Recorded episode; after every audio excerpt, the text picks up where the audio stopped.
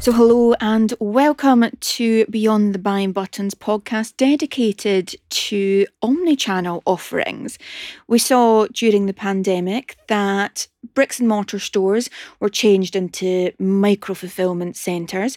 We've regularly reported on a return to the high street, and what Click and Collect is really allowing for retailers to have both an online presence and a physical presence and not really losing out.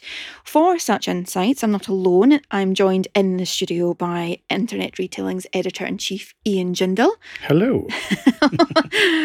Thank you. And I just, this episode is slightly different from what we've done before, and we've not got anybody dialing in, putting their opinions on it. It is just me and Ian having a chat about the joy of click and collect. Well, not just the joy of click and collect. Uh, I mean, it's really about how retail is working, tying together all of the supply chain and operational capabilities that uh, the consumer now expects. It's of the everything, always easy, hybrid, hybrid, uh, omni-channel, etc. Whatever you call it, it's just becoming good retail. Retailers are having to do it all, aren't they? Yeah, and I think you know we've seen. You mentioned the pandemic, which uh, I think we're legally obliged to do at least once every podcast for a while. You know that definitely made people uh, try new ways of connecting the customer's cash with their products, uh, and some of those are persisting and developing. The interesting thing about the pandemic, if we're playing podcast bingo, is physical retail stores were shut up, they were closed, people couldn't go to them, so they were turned into ship from store micro fulfillment hubs.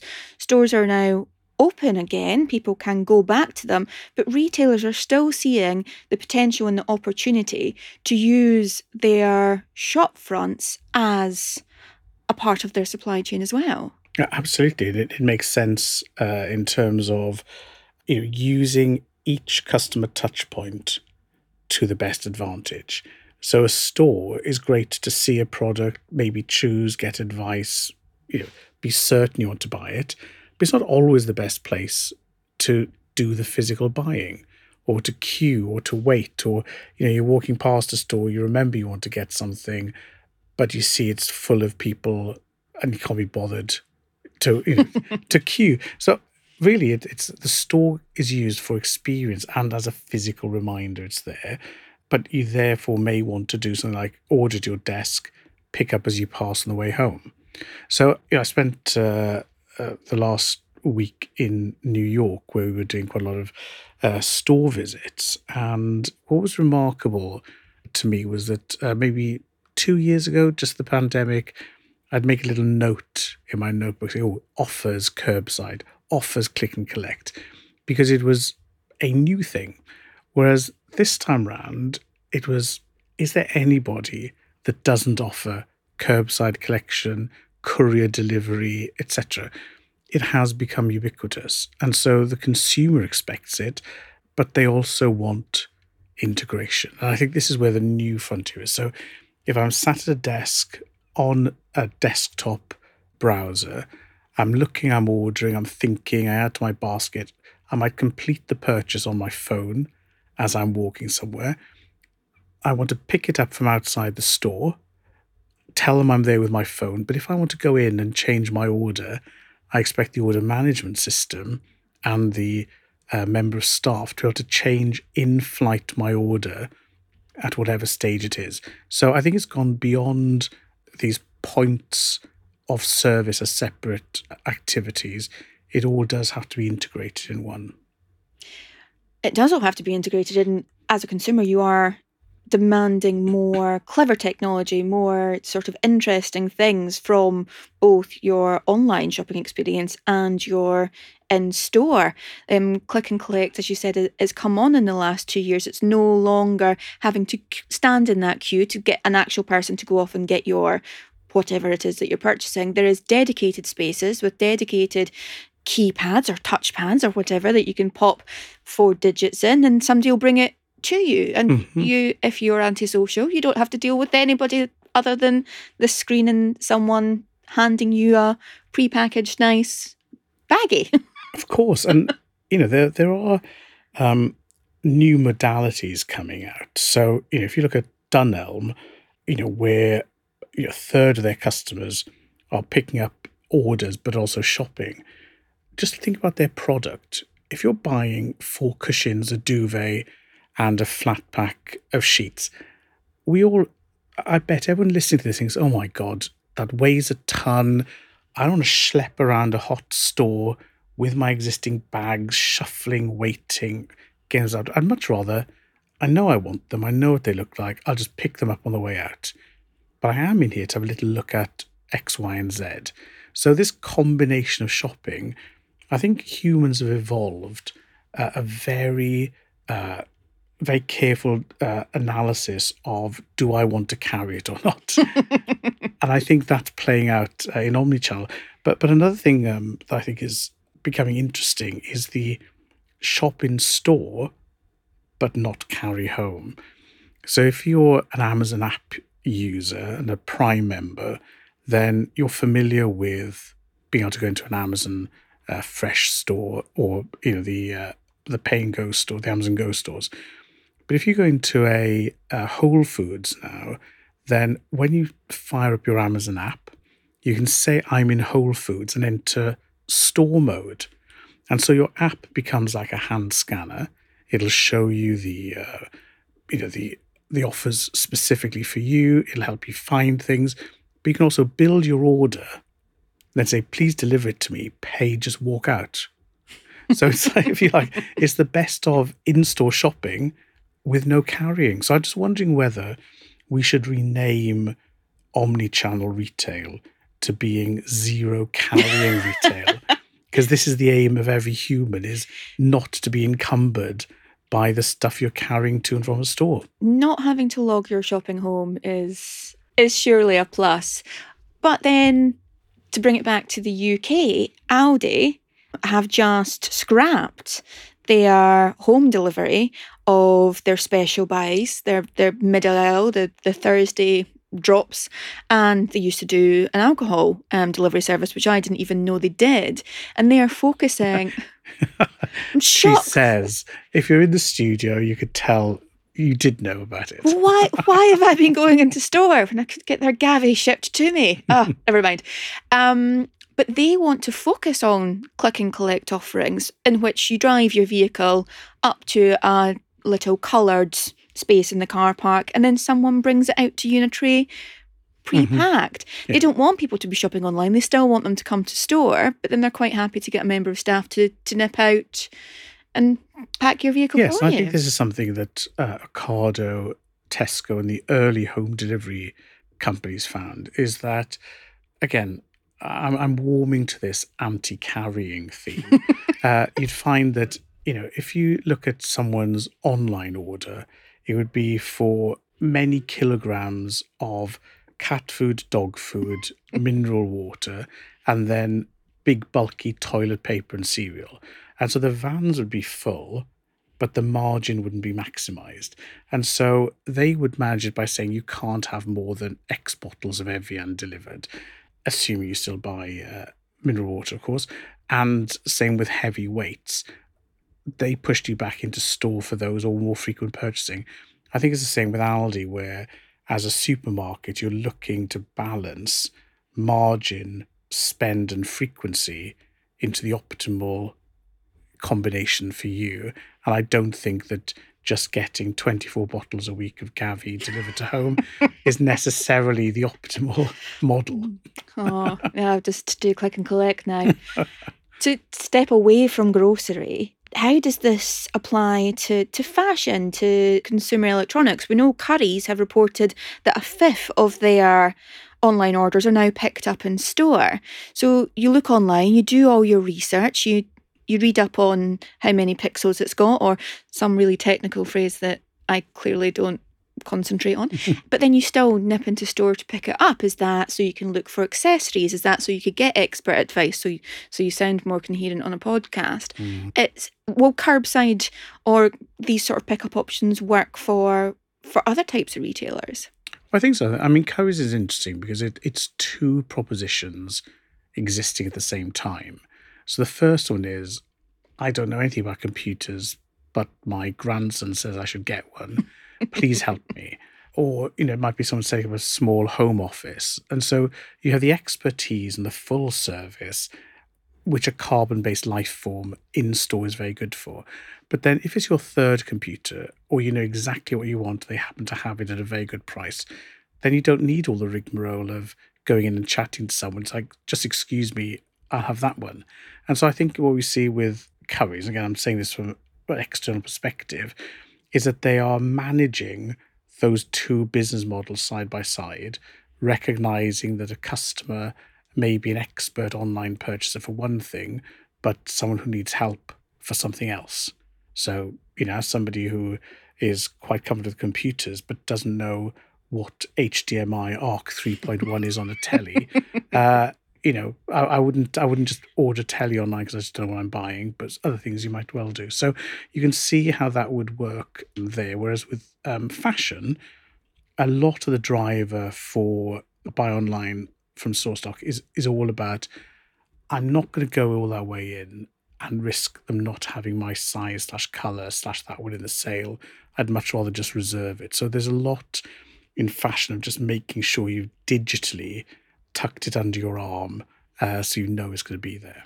And there's some retailers that offer a facility to check stock in your local store so you don't make that journey. But the fashion one's interesting when it comes to a company like Primark, who have, who have very rarely had an e commerce offering, and Christmas just gone, introduced a click and collect for childwear items in select stores. Yes. And in the same breath, stressed that they will always be, have always been, and always will be a sort of high street retailer. So it's a way for them to dip their toe in yes. without offering a full e commerce service.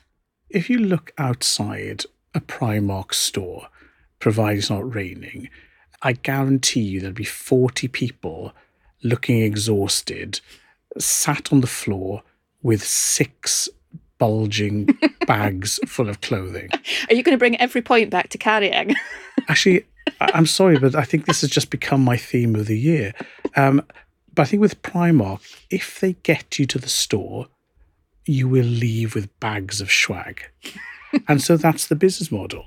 Now, what I think was genius about the uh, children's wear is that children tend not to go to Primark on their own they it's a parent that comes with a credit card who then buys the whole family. So I think if you're going to you know do anything, then it's a low risk, high yield approach. But I think what Primark also shows is that if you don't have item level real time stock visibility, then you're just building in disappointment for people. And so again, when you look at a typical Primark, there's just hundreds of people grabbing product, walking around the store. I mean, if you look at the queue in a Primark, they probably have, you know, five hours worth of inventory just standing in a line waiting to be bought. So the risk of them saying, oh, yes, I've definitely got it, when actually it may have been grabbed and in a queue, uh, I think does show some the limits of omni-channel when you're in a very fast moving situation you can't have real time stock. So there is potential pitfalls and downfalls with a sort of ship from store check stock online then before you head to the store to pick it up. There there's some challenges with say fast fashion mm-hmm. and other products that will move quickly. Yes, I think this is where we're seeing the renaissance of RFID, which is QR codes have come back RFIDs come back. Flares will be back in no time. They are back. So, are they right? So yeah. there we are. Um, I think the, the, where the RFID is now getting interesting is this combo effect of it's cheap enough to put into clothing, so you can track in real realish time, but also it can encode the manufacturing information, the sustainability information, and even help with resale later. So it's as if you know the um, something that didn't really make economic sense two three years ago has come together uh, with two or three use cases all at the same time. To pick up on that resale element, it is a really interesting one because it is really sort of kicking off again. It's something we discuss on our pages of Internet Retailing and Delivery X basically daily. Um, there is also a circular economy episode of this podcast, by the way. Yes, I fully recommend it. Yeah, it's a great one.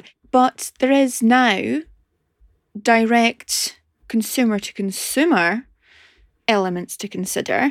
Um, and in a, coll- a drop off and collection sort of environment, there is stores that traditionally wouldn't have offered that that are now becoming these little hubs for people sending to other people rather Exactly. than any business being involved. hmm And it can be a traditional sort of corner store that has now got this pick up and drop off facility.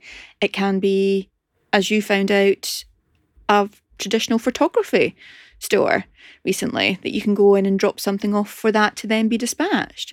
Yes, uh, we were just talking about Snappy Snaps before we uh, started recording, and how they're a DPD drop-off and collection point. So, you know that that that that's important.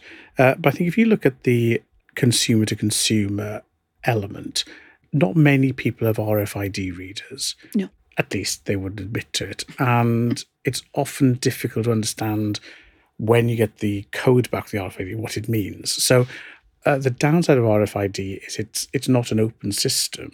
So we're seeing with a lot of uh, brands, generally higher end, because they can afford to invest in it, things like woven QR codes sewn into the product.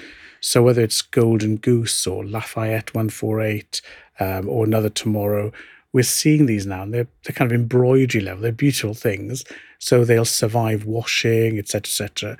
But then they have um, an authentication role as well on the product. And as someone was telling me last week, the other benefit is that um, if, say, for example, you have a coat or jacket from a couple of seasons ago and it can no longer be repaired and is going to be recycled, the ability to see what the components are of that before you shred it or take it apart improves the proportion of recyclability. So, again, once one person starts putting the markers in, whether it's RFID or QR codes, it opens up other benefits within the whole either consumer to consumer or post consumer or even just within the selling chain.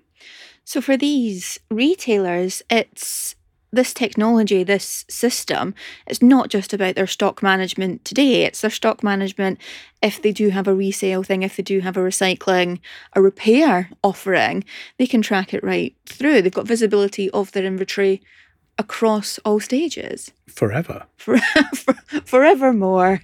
Um, just to come back onto the sort of partnership element of it, we are increasingly seeing retailers team up with other retailers, other types of businesses to allow for people to pick up at their locations. We mentioned Snappy Snaps. IKEA have partnered with Tesco's. We've already touched on Dunelm and bulky objects and not wanting to carrying things. So IKEA will deliver to your local Tesco's and then you can pick up from your vehicle. John Lewis have partnered with Garden Centre Dobbies. Again, another location. And it's sort of this teaming up that we're seeing. It's not just driving footfall to your own store, it's driving footfall to other people's. Yes, and I mean, you will notice in those cases they're non compete. Yes. So it's not like, you know, Dobbies is sending you to someone else's garden centre or vice versa. Uh, we're not quite at that level of uh, open mindedness yet. I think where the, the fun now comes in is a combination of balance and capability. So if you order something on Amazon, say, I'd like to pick it up at a at, at a locker, then Amazon's uh, system would look at the lockers available, the size of the product and the packaging, and whether it's even possible to have it there. So if you then take something like a John Lewis having things delivered to a Waitrose, then the two problems are: are the systems sophisticated enough to realize, you know, you can't have, for example, a Super King bed delivered to your Waitrose corner store? Answer is yes, they are. Uh, but the other thing then is the balance within the store. Where are the queues? So when you have, you know, three people a week doing click and collect, you can have a little terminal next to the coffee machine. But at Christmas, when there are more people um, collecting their clicks than buying food, it changes the whole balance of, let's say, a little Waitrose store. So I think there are new dynamics that um, this combination of store fulfillment and partners and so on bring that have to be put into the retailing profit equations.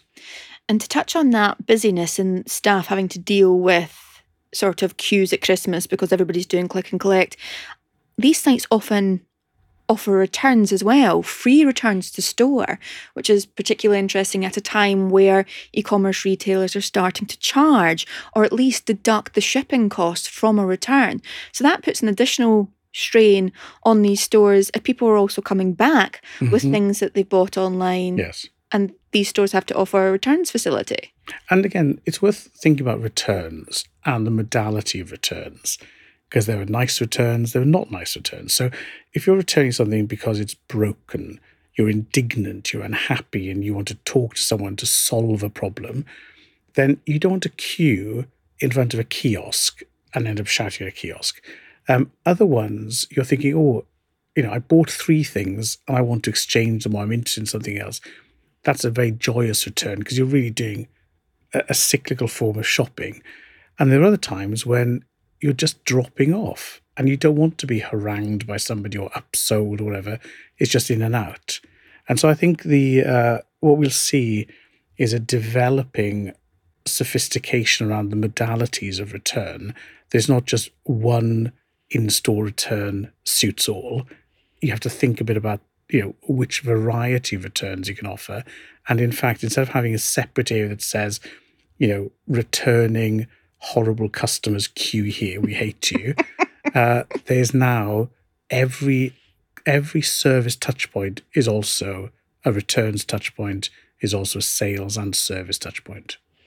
Excellent. I'm just thinking of that poor member of staff at the at the bad returns kiosk. They're going to have to hire someone that's particularly strong willed. I don't think it's uh, necessarily the uh, most favoured career option. We've previously touched on Amazon and their delivery lockers and not being able to fit a double bed into them. Amazon's an interesting one because they tend to set customer expectation. They did with their prime delivery offering and the, the fact that you could have something next day guaranteed if it had a little tick. Mm-hmm. What we're seeing now is that speeding up even more to people wanting, especially groceries, but also pharmacy products within 30 minutes.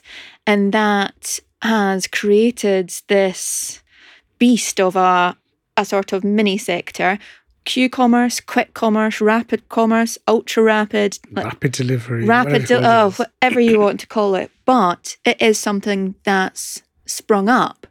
Um, instead of people having to go and collect from the co op, mm. co op can hand it on to a bike messenger or a robot yeah. to deliver to you within 30 minutes. You don't have to carry. And you don't have to carry. Although I'm going to start complaining about having to open the door too many times. Oh, no. but you also get it within, well, sometimes 15 minutes if you're in the I right area. I mean, there's a part of me, the curmudgeonly, grumpy uh, bit that uh, thinks, is this necessary? Mm. And is it sustainable? And I'm sure in you know dense urban areas, yes, it is. But it does have all the hallmarks of investment led growth plays to dominate a sector without necessarily believing that there's enough room for everyone. So if we'd been having this conversation in October last year, there would have been 10 companies operating in London. Mm. We're already on six, maybe five, yeah. as some have gone by the wayside or merged, uh, been, been acquired, acquired, by yeah. others. And a, a, number have also modified their service propositions. Mm. So there's definitely an attraction, but in a downturn where the things they sell tend to be indulgences for an urban elite uh, as top up, I think it's a vulnerable thing. Uh, but you've also got then the um, the Uber Eats, the Deliveroo's that are getting bigger and more platformy. Yeah. So there's definitely something there where there's 15 minutes or an hour. You know, it's still uh, it, it's still rapid, but again, if I go back to my carrying thing, you know, it's only enough for a meal or some snacks. You know, it's what you can put on someone's back Mm. rather than a bed, a duvet, you know, 10 kilograms of dried dog food. for for the things like for the platforms such as Deliveroo, Uber Eats, which as you said are becoming technology platforms in themselves, they have another offering. They have a backup.